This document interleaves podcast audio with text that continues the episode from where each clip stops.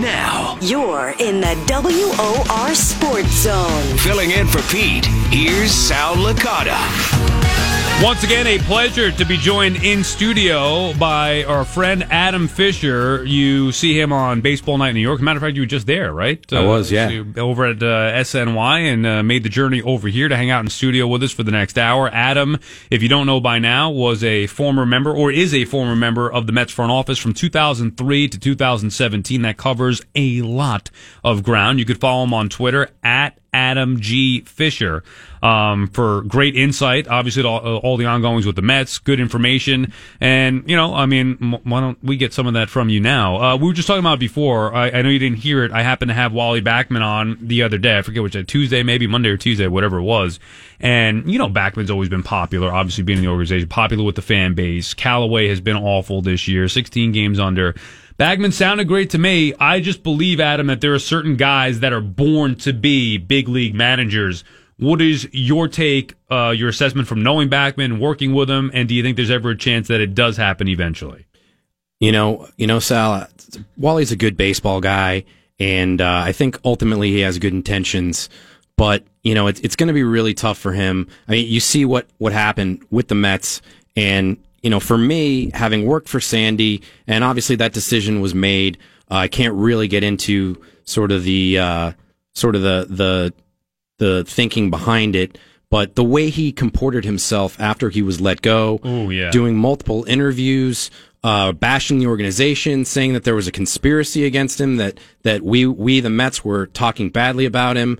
Uh, you see how he handled himself there. That's not the comportment of a major league manager, and that that's basically how I, how I would put it. You also see there's 29 other teams that agree. He hasn't even been offered a, a minor league managing job.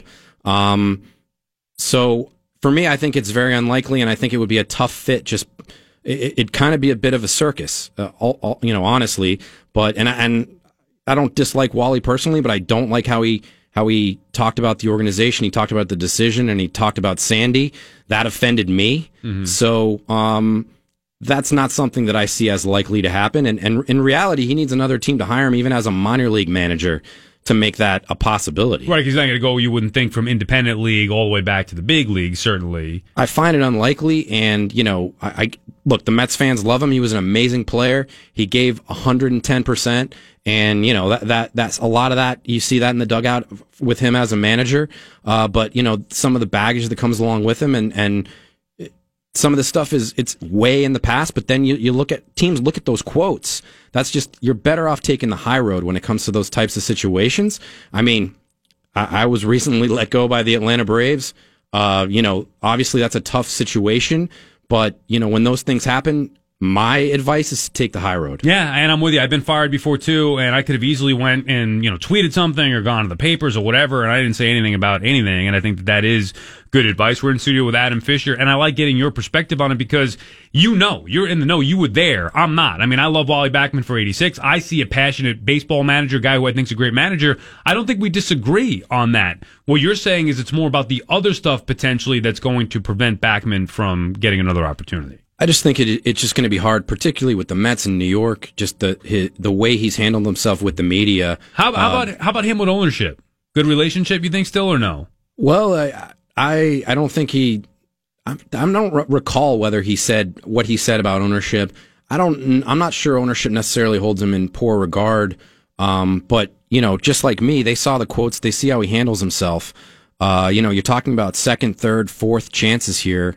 Uh, certainly it would rile up the fan base and it would give it would give some energy to uh, to the situation. But I just feel like based on his history, that would probably be short lived. Okay, uh, we're in studio. And, you know, yeah. that's that's my two cents. Sorry, but that's Sal. fair. Yeah. No, no, that's fair. I, look, like I said, I just want to ask you the question. You're somebody who knows, and I appreciate you giving an open and honest answer about it. I respect your opinion. You know, you certainly know more than I do, and I would think that most more than most of the listeners or fans would just say, "We love Wally. We want Wally Ball, Callaway staying to give us our, our passionate Mm-hmm. manager." But the reality is that there are maybe some issues that Backman has that people don't really understand, and, and there's been a you know uh, it's been a long road for Wally since he lied and all that stuff in 2004 when he got hired by the Diamondbacks. Mets gave him a chance, and then the way that it ended, you know, he kind of maybe messed that up. So, as much as I'd like to see it happen, I can understand why there are reasons against it. One argument would be, though, know, they didn't bring back Jose Reyes, a guy who's Mm-hmm. clearly had some issues and gave him a chance. So that would be an argument, uh, I, I guess, for Wally, but who knows? Anyway, let's move on from that stuff. I appreciate taking the time to answer some of that. Oh, yeah, how, how about how about Ricco here? I was just talking about Ricco before with some of the callers and or outside names maybe that you've heard taking over GM for the Mets. They're going to look, give an extensive extensive search everywhere.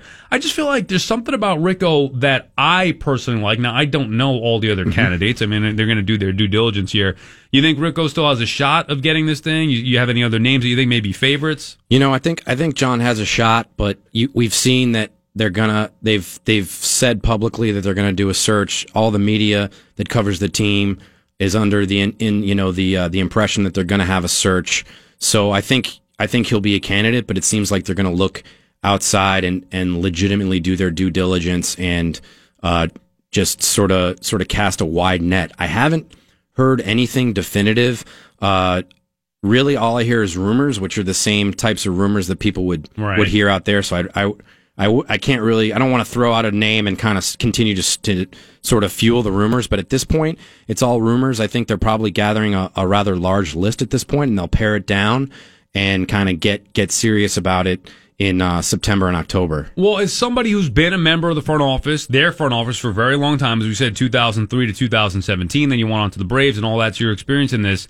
How does the structure of this work? Let's say they do hire somebody from the outside. Does he then come in and get to pick who he's going to bring with him? Is Ricco staying? Is Ricciardi staying? Uh, I I mean, how is that? How's that dynamic work? Does it depend on who they hire? Yeah, I think it depends on who they hire and uh, who that who that person wants to bring in as his inner circle. Whether he has a relationship with the people who are there. Uh, certainly, ownership can kind of back certain people, you know, and make sure that they stick around. But generally, uh, a new general manager wants at least some of his own people, uh, a handful or two or three of his own people, and people get to stick around for a year, two years, three years. They make an impression. Uh, maybe your job description gets shifted, or you get reassigned or put in a different role. Uh, you know, that's the type of stuff that that happens. I experienced it with the Braves, where you know I was essentially the uh, the top guy standing, uh, or top guy left standing there. Um, and that was the one spot where really he wanted his own guy. So, you know, you have bad luck sometimes when, when it comes to those things. You know, in a lot of situations, you would be reassigned or, uh, you know, you'd be given a choice to, to potentially stick around, uh, in a different role or th- there's lots of different ways it can go. I think when it comes to these types of things, the higher up you are, usually the more danger you are in. So give me the difference that a new GM will create because we've talked about this before saying that, you know, some people I think just look at it and say, oh, this regime's not having any success right now. The minor league system looks barren, blow the whole thing up. But it's not just that simple. I mean, somebody else is going to come in. There's going to be a lot of the same pieces, as you said, maybe at the mm-hmm. lower levels. What type of immediate impact can you expect? I mean, is it just a difference in philosophy? Is it a difference in aggression or on base percentage or batting average value? What is the what's the biggest change that we could see potentially happening with the new GM coming in? Yeah, you know, I I'm not going to say it's elusive. You don't really know until you get the GM and what their what their philosophy is, but it's it's more than likely going to be a different type of philosophy than what Sandy had. Uh, you know, you, you particularly when you're talking about on the amateur side with international and domestic, that's where you can kind of make your mark in terms of how you want to go about what types of players you like, how you want to allocate your money, that kind of thing. Also, okay, how aggressive are you going to be on certain types of free agents when you're talking about the major league? Uh, you know that the at the major league team, the farm system, you may decide you want to revamp the different programs. So there's a lot of a lot of different ways that that a GM can come in depending on their philosophy. Uh, you know, a lot of times you the Mets have some great people there. I mean, I worked with some amazing people. Uh, too many to to to list. And uh, you know, sometimes it can just be how the person is utilized. If if uh, maybe a fresh voice or a different philosophy, because th- they have some really good scouts, and certainly the the farm system has been sort of denigrated. But Tommy Tanous, particularly their vice president of uh, of of scouting, is outstanding and uh, is an asset to any organization. So uh, you, you know, it's it's how you use the personnel and and what your philosophy is, and and uh, you, that's how really how they're going to make their imprint. And how long does do these things take? I mean, it seems like a complete overhaul takes a while to get the system implemented and then executed. I mean, are we talking years of transition from one philosophy to a next? Well, it's really uh, what's what's tough is usually when you have a new GM uh, after sort of a couple of losing seasons, they're able to kind of rebuild or blow it up or do what they want. And you know, we've we've been told that the Mets expect to contend next year. Mm-hmm. So that's going to create a tricky situation. So whoever comes in is going to philosophically, yes, it's going to take potentially years to to make a change in terms of seeing results from the new GM, what they want to do, whether that's good or bad. I mean, you know how I feel about Sandy and what we did over yeah. these last years. So I think uh, it's it, these last couple years have been really tough, but overall you know, we got to the World Series. There are a lot of good things, uh, but you, for a new philosophy to take shape, you're gonna it's gonna take some time. And at the major league level, if they want to contend, it's going to be more tweaks. Is Ricco similar to Sandy's philosophy or different? I think I think John has plenty. I mean, he worked for Sandy for for eight years. Right. they have plenty of similarities but there's enough of a difference between them where if John, you know John being his own man would would make some philosophical changes. I don't think there'd be a lot of personnel changes because John is very comfortable with the people who are there, and and there's a lot of great people. We're in studio with Adam Fisher. You can see him on SNY. You hear him well here every so often. In studio with me, uh, he was the Mets front office member from 2003 to 2017 at Adam G. Fisher on Twitter. He will be here the next hour with us, so there's a lot I want to get to. Mets trades, we could play uh, Mets GM, Yankees GM, some Yankee trades as well. What they should do at the deadline, what happened a year ago at the deadline, all those different things. And we'll take your calls as well. 800 321 0710. If you have a comment or question for Adam or I, you could give a call and we'll get to you this hour at some point. Also, Mets tickets to give away. We'll do that before we say goodbye uh, at 9 o'clock. It's the Sports Zone with Sal Licata filling in for Pete McCarthy on the voice of New York, 710 WOR. You're in the WOR Sports Zone. In for Pete, here's Sal Licata. In studio with Adam Fisher. You can see him on SNY, Baseball Night in New York, uh, former Mets front office member 2003 to 2017. At Adam G. Fisher is the Twitter handle. Did you see Syndergaard's comments here? Tim Healey of Newsday had his story. Uh, Syndergaard, I guess, spoke to him on Sunday. He released a story today, obviously, with nothing else going on. Syndergaard, and I quote Adam, it'll be nice to go out there and really put a whooping on them when referring to the Yankees before his first start in Yankee Stadium uh, tomorrow night against the Yanks. He's a confident young man. That's I mean, I would say. That's gotta, if you're on the front office, that's gotta drive you, you're 16 games under uh, 500. Yeah. It, you know what? Noah is who he is, and he's a confident guy, and, and, um, at this point, I'm not sure the Mets are that upset. The season spiraled out of control, and it it brings a little bit of a new dimension, a little bit of excitement to a situation where, uh, you know, that the Yankees are just having such an awesome year. Uh, but but the general theme, I would say, is yeah, you'd, you'd prefer he not and he's, he not say that kind this of thing. This is the same guy. I mean, look, he's he's had a boo boo on his finger, so he hasn't been able to pitch for yeah. a couple of months here. I mean, give me a break. Lack right? of self awareness. yeah, right. Throw some sand on the thing and get out there and pitch. Otherwise, don't open your mouth. So you're right. Lack of self awareness. Before last season, he said that it's a Mets town where the Yankees are supposed to be rebuilding. Naturally, the Mets go into the tank. Syndergaard gets hurt a month into the season. The Yankees are in ALCS Game Seven, and then here we are. Yankees are about to win a World Series. The Mets are 16 games under, but yet he goes out there and says it'll be really nice to go out there and put a whooping on them.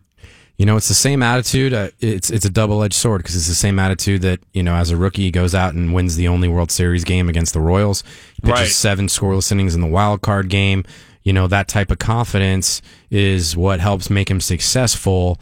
You know, you just wish you would maybe. Uh, maybe maybe tighten it up a little bit when it comes to some of these comments. See, you're right. I do love the attitude. It's just poorly timed. Yes. I mean, from all things considered, where the Mets are on the standings, where the Yankees are, where he is personally. If DeGrom said this, I would have an issue with it, but obviously okay, he's the best pitcher in baseball right now. He's an all star. If anybody could say it, he could say it. Not Noah Syndergaard. In some ways, it's kind of a selfish statement, right? Because right. he's only thinking about himself. He's going to put a whooping on the Yankees. The Mets as a team have, you know, uh, they can't put a whooping on they anybody. Can't put a whooping on anybody. So so yeah, it's it's it's it's a it's a real lack of self awareness. But that being said, that type of confidence is what's made him made him successful. While we're on the topic, and you and I sometimes this is now the third time you've come in studio, and yeah. I appreciate that. We've rehashed some old stuff, you know, whether it's Murphy or Turner.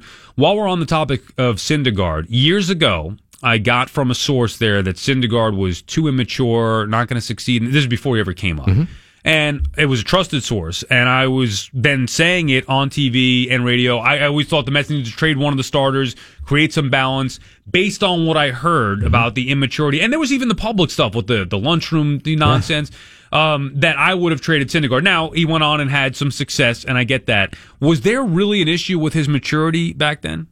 You know, I think there was there was truth to that, uh, and also thank you for having me on again, Sal. Yeah. Just uh, I really appreciate it. It's it's it's fun to uh, to talk baseball with you. Yeah, I love it. It's fun. Um, yeah, absolutely. Uh, you know, I think there was some maturity issues, not and just being able to make adjustments. It, it wasn't there wasn't a whole lot a lot of noise going on there. It was just more about his poise and being able to make adjustments in Las Vegas, which is a very tough place to pitch. He was having trouble putting together a plan, executing, and it it showed up in his results. Also, from an immaturity standpoint, sort of a sense, somewhat of a sense of entitlement, which is why you saw that that uh, that lunchroom incident, expecting just he's the next guy, and if you just kind of go through the motions, then you know because we had called up first Harvey, then Wheeler, then Syndergaard's supposed to be next. Uh, you know, if you just go through the motions, he's the next guy and he's the next stud. And I think he needed a little bit of a wake up call. And to his credit, it was a massive turnaround. I mean, he absolutely everything clicked the next year. He put he was able to put together a plan. He was serious about it. He understood that he it wasn't going to be given to him and he needed to earn it. And the next thing you knew, he's a star.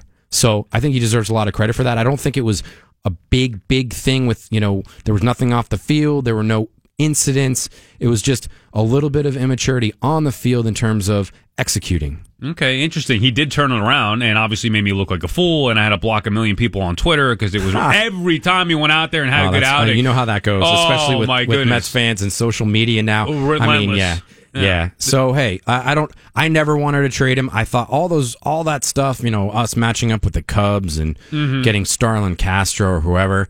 All that was overblown. I think we and unfortunately these last two years and with everybody getting injured, it's sort of blown up on us. But our idea was, if you got four or five aces, let's roll with it. This is what we've got. This is what makes us good. If we trade one of these guys for the possibility, I mean, at, you know, Addison Russell, um, or you know, Starlin Castro would have been brutal if we had made that trade. Addison Russell is an, is a good player. He's nothing special. That wouldn't have been a good trade either. So, for me, I, I'm I have no regrets, and certainly Syndergaard wouldn't have been the guy I wouldn't have tra- wanted to trade anyway. We're in studio with Adam Fisher, former Mets front office member from 2003 to 2017. How would you handle it now? I mean, there's been talk about trading DeGrom, Syndergaard, Wheeler, Matz. We expect in the short term, it seems anyway, like Wheeler's the likely one to go. Um, and maybe they reassess in the offseason, but how would you handle the moves that this team needs to make, in particular with that rotation? I think it's tough because you don't know who's going to be calling the shots, and it's tough to kind of you need to figure out to formulate a plan um, how you're going to move forward, whether you're going to rebuild, whether you're going to compete, and based on the fact that they've said they're going to compete, I, I would kind of okay, I'm going to roll with that and kind of think about how I would go about it.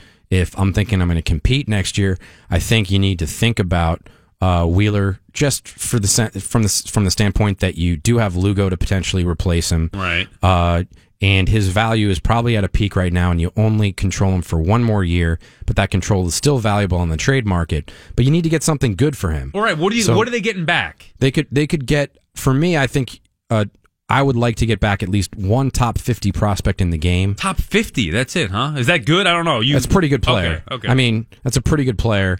Uh, top 50 in the game is, you know, among the top two or three prospects in a team's farm system. And then another player, another quality player. That would be a fair trade for me. And you'd be surprised. Teams are probably pretty reluctant to do that type of deal. Teams are hoarding prospects these days. Oh, my God. You know, Sickening. so yeah, so so if they don't get that, then you just hold Zach and you've got your five guys for next year and you go into it. Uh, for me, you know, wh- how how would you rebuild? Uh, I think you need to shore up the defense, and that means getting someone who can play defense at second base. That's a big factor. Asdrubal is a minus twelve. The last I checked, in terms of his that his publicly available defensive data, which is you know not very good. It's a big big factor uh, there. Tighten up the D. Lagares has missed. Try to get him in a rotation if he can ever stay healthy.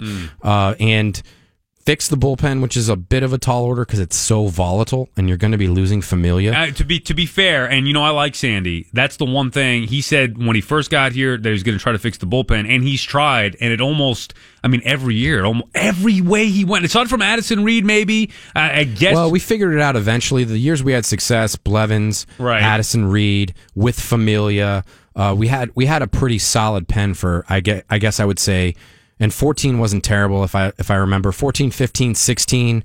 I think we were pretty decent. Right. Um, well, it took Familia, a while. Familia was Okay. Mm-hmm. a stud. Addison Reed was a great find. Blevins, as you said, had at least one good year. No, he had yeah he had multiple good Clippard years. was okay for a little bit, but then well, used but him yeah, too that was much. a World Series. Yeah, Yeah, the, exactly. the pen kind of kind of hurt us there. Here's an interesting an interesting thought that people don't really touch on too much. Just uh, okay, so teams, it's it's tough to build a pen, and you can you know you pick up a reliever out of nowhere, and he has success. right. It's a lot easier, and this isn't an excuse. You this is what you deal with, and you need to figure out how to do it.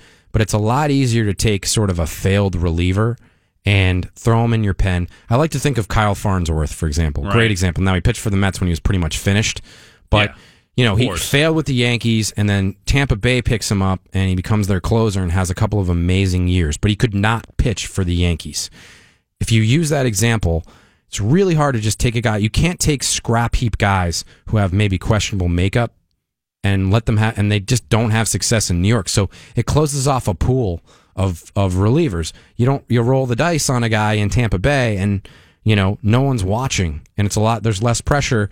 There's more comfort to have success when you've got the stuff. You put that same guy in a situation, say Manny Acosta, remember him? Yeah, sure. Put him in Tampa Bay, I bet he would have been fine. But you know, here it just it, it's just tough. Yeah. You know, so it, it just it's just another layer, and that's with all players. You really want to know their makeup, but with with bullpen and trying to find cheap guys who can contribute, who've maybe had success in the past, who are questionable from a makeup standpoint, it's really hard to just throw them into the Mets bullpen and expect them to have success. Yeah, that's why you're going to have to go out and get the no doubt guys, which uh, they haven't been able to do in recent years. 800 321 0710. We're in studio with former Mets front office member Adam Fisher. We will get to your calls on the other side. It's the Sports Zone. Sal Licata filling in for Pete McCarthy on the voice of New York, 710 WOR. This is the WOR Sports Zone. Filling in for Pete McCarthy, here's Sal Licata. All right, what do you say, Adam? Let's take some calls. Enough of you and me talking. Although there is some other stuff I do want to get to with you, but we'll do that in a little bit. Uh, we have some callers on hold here that would like to talk to us, I believe.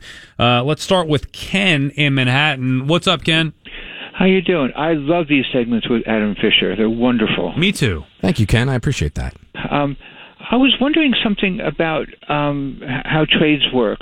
Now, there's been trades where, uh, like the Yankees got rid of a relief pitcher to Chicago, and they got him back when he became a free agent.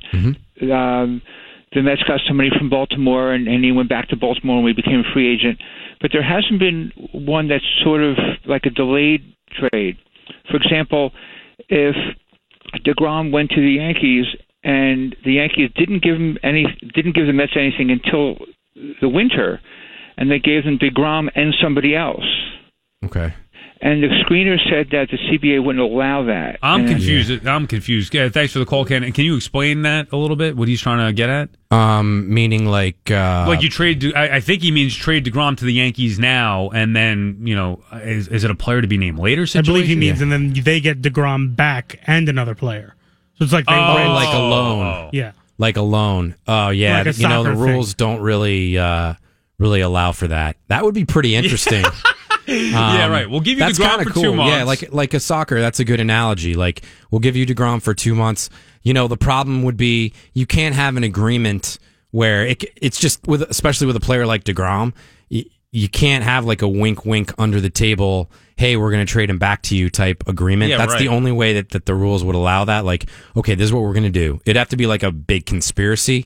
You just can't do that type of thing. The only way, So- yeah, the only way maybe that's possible is if baseball adapts uh, fantasy football rules and you just redraft the next year, right? All right. Well, at, at the end of this year, I'm not going anywhere. Uh, I'll give you, uh, give you this guy. Here you go. Go try Yeah. to win a championship. It's a cool con. It's that's a good analogy. It's a cool concept. It's it's not. Uh, it would be pretty interesting. But but yeah, I, I especially I don't think the Players Association would be too excited about that. Let's just send him to Detroit for two months and then he goes back to the Yankees or a team. You know, with the the, the way a franchise works, you send your franchise guy and then get him back. Yeah. It's it's a it's an interesting idea, but but yeah, it doesn't work with the rules. Radical from Ken. Roger is in Howell. Uh, what moves, Roger, do you want to go over with Alderson? Uh, I, I just, I just can't, uh, guys. I love you, but you're killing me. You're killing me. You don't trade pitching, and if you ever do trade pitching, you trade for the one thing that's the hardest thing to find in, in baseball. That's a franchise catcher. Well, wait a second, Roger. How how are we killing you? Because I'm pretty sure we both agreed. You know, we're talking about maybe trading Zach Wheeler. We we agree that we're not trading Syndergaard or Degrom. I wouldn't trade Wheeler. I wouldn't trade Wheeler. You're giving up pitching. But last year, if we would have gave up pitching with all the guys hurt, it's like, oh yeah, we didn't need, we don't, we don't need six guys. We need four. You need every one of them. You need eight pitchers. The way the Mets are going. Oh, sorry, Roger, cut you off there. Go No, ahead. no, no. Ro- Ro- Roger's not wrong. I think I think it's it's uh it's a it's certainly a bit of a catch twenty two. I think though the Mets do have starting pitching depth, and the idea is if they feel like they can trade him for a player, a position player, and it could be a catcher.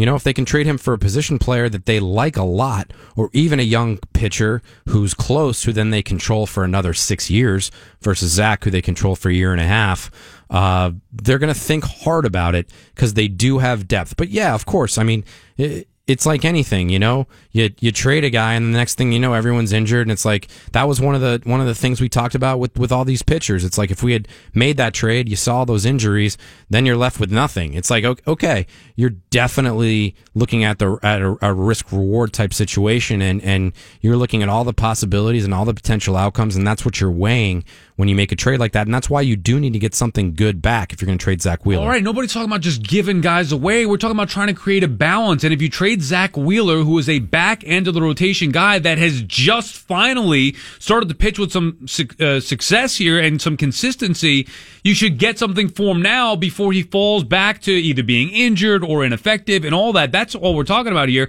You're not trying to give him away for nothing. And if you want to keep all the pitching, fine. Then you have to go out and spend and bring in offensive players because you can't just keep running out there with the quote unquote four or five starting uh, starting rotation aces that they're supposed to be, and they haven't performed like that to date. and they then they don't score for them. Yeah, right. So- and they don't score for them anyway. So what good is it? I mean, what, what good is the Degrom I mean, on a, this team? Yeah, it's a pretty rare situation the way the Mets have gone about it with a essentially a top starting rotation and such a terrible record. It, you don't see that very often. It, it, it's really what has gone wrong. What, what can go wrong has gone wrong.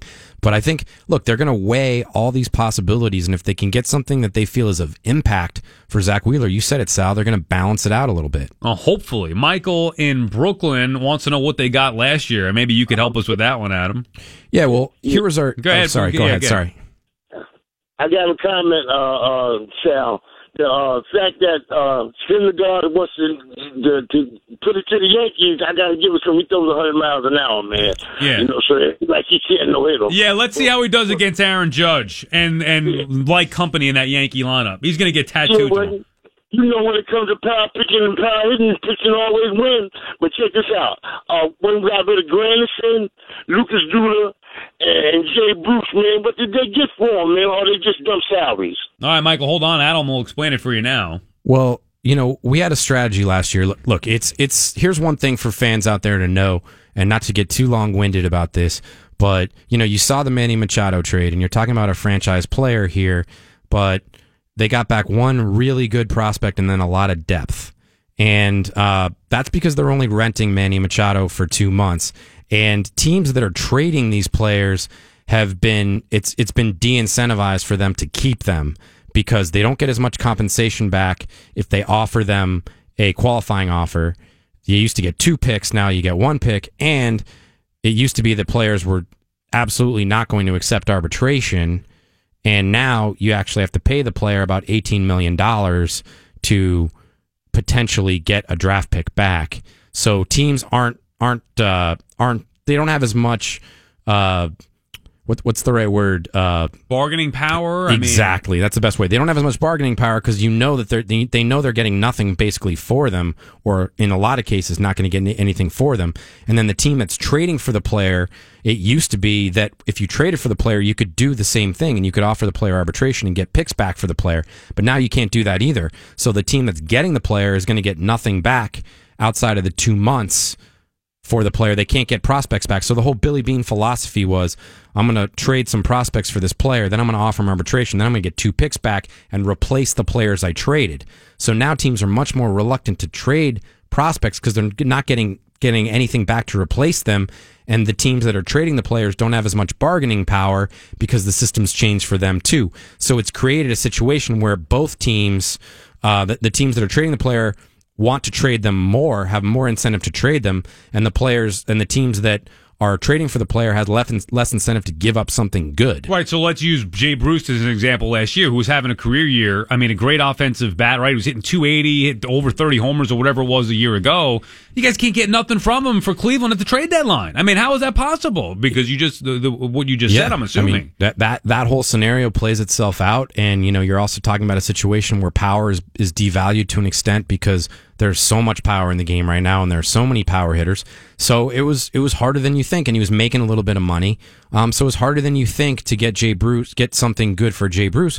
If this was ten years ago and it was the same player, you would have gotten something really good for Jay Bruce. So what we get? What, what our philosophy was, we realized that we weren't going to get top prospects back for these guys, and we found that we had a deficiency in the system with regard to power arms power relievers. That's where the game is moving, and we didn't have a lot of depth in that area in the upper minors. So we essentially traded every single one of those guys for a power armed reliever. In Jay Bruce's case, we got a guy named Ryder Ryan who uh, was a, is a little bit raw, but is doing really well in that. He was raw when we acquired him. Uh, what I liked about him, hard thrower, very high spin rate, high strikeout rate. And what I found interesting was he didn't really pitch in college. He was a conversion guy who played third base and caught. So he had a fresh arm and he was picked later because he was kind of a, a, hidden hidden gem per se. But they gave him a hundred and fifty thousand dollar bonus. So now I know a lot about Ryder Ryan was kind of one of my guys, so Right. I can I can talk about all this stuff without kind of thinking about it. Um, but he got a decent bonus, so he's an interesting guy, and he's having success now in Double A. So that's what we got for Jay Bruce. You saw Jacob Rhame. Um, clearly, he needs a little bit more development, but I was really excited when we got Jacob Rhame for Granderson. Hasn't gone quite that well uh, for him at the major league level. We got three guys from the Red Sox for uh, for Addison Addison Reed. Reed. Callahan, who's unfortunately since had shoulder surgery. Batista, uh, who we've seen throws very hard. He's a little bit raw, also maybe not quite ready for the major leagues. And another, probably the, the best prospect of the three in terms of the way the game saw it, Stephen Nogosek, who's also a reliever. So we got those three guys for Neil Walker. Uh, they got a, a, a player last name Han, Hanhold, who's actually doing really well in AAA. Another reliever. So uh, we we kind of rebuilt, uh, and then with Lucas Duda, a guy who got called up and didn't pitch, who was having a great year, Drew Smith. So you're talking about I don't know how many guys we, we have eight relievers, eight power relievers. Every single guy throws 95 plus. So even if you hit on a couple, it's going to be worth that was it. the idea, and it gave us depth. It added. We had a couple, a, not a ton of more power guys. Uh, we saw Bashlor. We we're seeing Bashlor Yeah, at the major league. He was the one guy who had the similar profile to these guys that we acquired via trade. You know, power arm Right. uh, that with a high spin rate. But all these guys, they're 95 plus. They all have high spin rates, which you know gets you carry up in the zone, gets the gets the ball over the barrel. You think they'll be making an impact in the coming years? I think I think uh, out of the group, yeah, you, you'll probably see three or four of them that will make an impact. I think again, you get numbers. It also gives you depth on your forty man. You can call these guys up. You can send them Sure. down. Um, I, I wish one of them had, has been had been able to click already, um, but it's going to take some time. Real, so real quick before we break, what happened with the Yankees with Bruce and all that? You There's know- been some. I mean, the, the rumors are it got pretty ugly there. Well, them. it got ugly publicly. I think. Um, I think at the end of the day, we really just could not agree uh, on a combination of players and dollars. And look, you can understand. Did you get the better player, or it was more about getting the better player and money combination?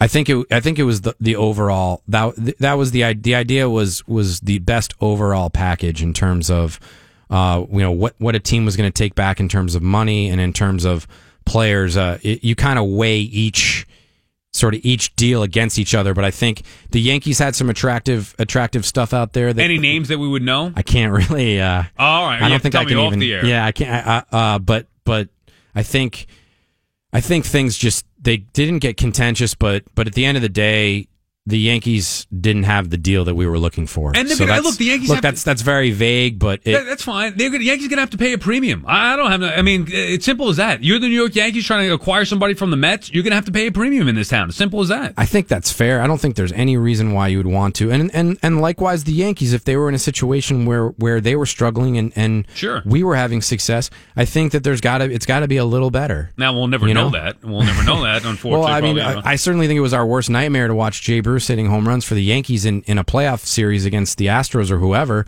you know, or Neil Walker, who was a perfect player for them. Now he's, you know, Right. has been awful for them on the bench. But last year he was outstanding for the Brewers. So they, yeah, they have to pay a little bit more. And at the end of the day, it just wasn't, it just didn't quite match up with what we were looking for. 800 321 0710 in studio with Adam Fisher, former Mets front office member from 2003 to 2017. At Adam G. Fisher is the Twitter handle. We'll finish up with Adam. We'll take some of your calls on the other side. It's the Sports Zone. Sal Licata filling in for Pete McCarthy on the voice of New York, 710 WOR. Now, You're in the WOR Sports Zone. filling in for Pete, here's Sal Licata. In studio with Adam Fisher. Um, Adam, before we let you go, I do want to talk some Yankees. You think the Yanks are going to get an arm? I mean, it almost seems inevitable that they'll get somebody. I know today Brad Hand was traded from the Padres to the Indians. That's a big deal. They also got another reliever in that. I like how the Indians try to shore up that uh, horrible bullpen Yeah. as they head on to the postseason. Um, so one less guy off the market for the Yanks is the bullpen, but they're interested in Britton. Obviously, starters Hamels, Happ, maybe Fulmer. What would you do if you're the Yankees? I, I, I, I like I like Britton in their pen. I think that would be that would be a knockout. Um, obviously he's he comes with some questions and he's just coming back from injury, but he's starting to show better right now. Uh, and yeah, those seem to be the three names. Whichever guy they prefer. Uh, Happ Hamels, Fulmer's going to cost you a lot. That seems unlikely to me. And is it worth And it? he's not. No, he's not having a great year. Um, so you guys more- did you guys love Fulmer? I know you gave him up for Cespedes. Were you that high on him, or you figured, eh? No, I well, okay. So I, I- I'd meet you halfway. We liked Fulmer a lot, and I actually mentioned I was on this uh, podcast, Statcast podcast with uh, MLB uh, Mike Petriello and Matt Oh, okay. Meyers, yeah, Yeah. which was cool. And I, I, talked, I, I mentioned this, which was Sandy actually spent that entire day, that entire trade deadline day, trying to talk the Tigers out of Michael Fulmer, and that's that's basically Can you give us the name who was trying to get rid of? a- anybody else. Oh, I mean, yeah.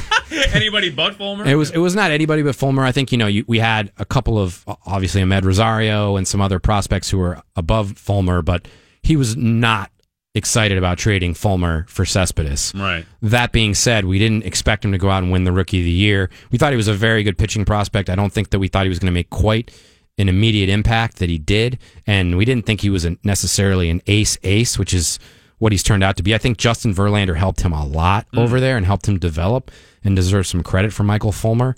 But we thought he was an outstanding pitching prospect and did not want to trade him. And okay, so I mean that's interesting, uh, but you had to do it. It was a great trade. Yeah, it was just it was one of those things that they they went through all the names. Sandy went through all the names, and that was who they wanted. And you give the Tigers credit; they they did a good job scouting, and they got their guy. And literally to the last minute. So if you're the Yanks, what would you do? Not going to give up too much for Fulmer, who's come back down no. I, I think yeah, I think I think one of the lefties is probably a good fit. Shore up the shore up the rotation, just give them some some certainty. You know, you're talking mid rotate. Although you know overall, Happ's been pretty good. If you think if you look at the at the list of pitchers uh, throughout where's he- MLB, he's top thirty. That's fair. Where's he going to start in the postseason for them? I mean, that's if they can't get, and that's why I like your idea too. If they can't get a number two, and it doesn't seem to be available, load up the bullpen. Britton, Oh, yeah.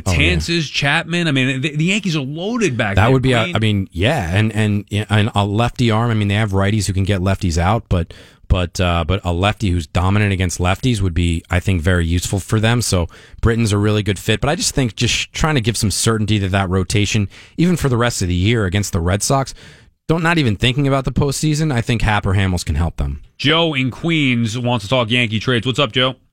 Yeah, hi guys. Uh, yeah, I wouldn't even trade Andujar straight up for uh, Degrom. Uh, at the same time, I think. Well, yeah, I mean that's foolish though, Joe. That's you're, a, foolish. you're a Yankee fan, I Yeah. take it. No, no, I'm a Met fan. Oh wait, wait, whoa, whoa! Just- If are you saying from the Yankee standpoint, you wouldn't trade? From the Yankee standpoint, yeah. Oh wow, no kidding. Why, and uh, what what what's your thought process on that? Well, well, I, I just think someone that's scorching the ball in his early twenties is just you have to hold on to someone like that that young, that athletic, and scorching the ball, a position player. But they have a hundred of those guys to get Jacob Degrom. And thanks for the call, Joe. Appreciate you holding. I mean, come on. Here's what's interesting, and Andujar is crushing it. He's interesting, but but you saw those rumors out there that the Yankees don't value uh, Andujar quite as highly, and they and Cashman disputed disputed that. Uh, my evaluation of Andujar lines up with that. I don't think he's this good. Look, players have good years, and he's been amazing. Uh, but it would not. And look, you can. I'm happy to get called out on this. He is going to go down, crash down to earth, and he's he's a good player, but he's not this.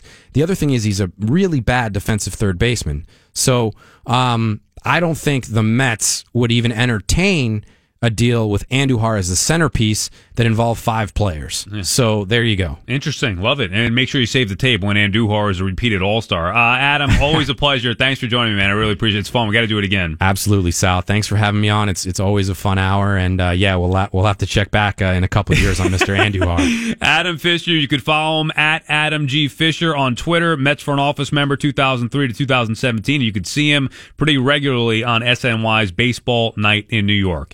Uh, all right, we'll do uh, get to your calls on the other side. We'll do some football, basketball. We'll obviously do baseball too as well the next hour. We have Richard Justice coming on at 820, so a lot to get to all after the news.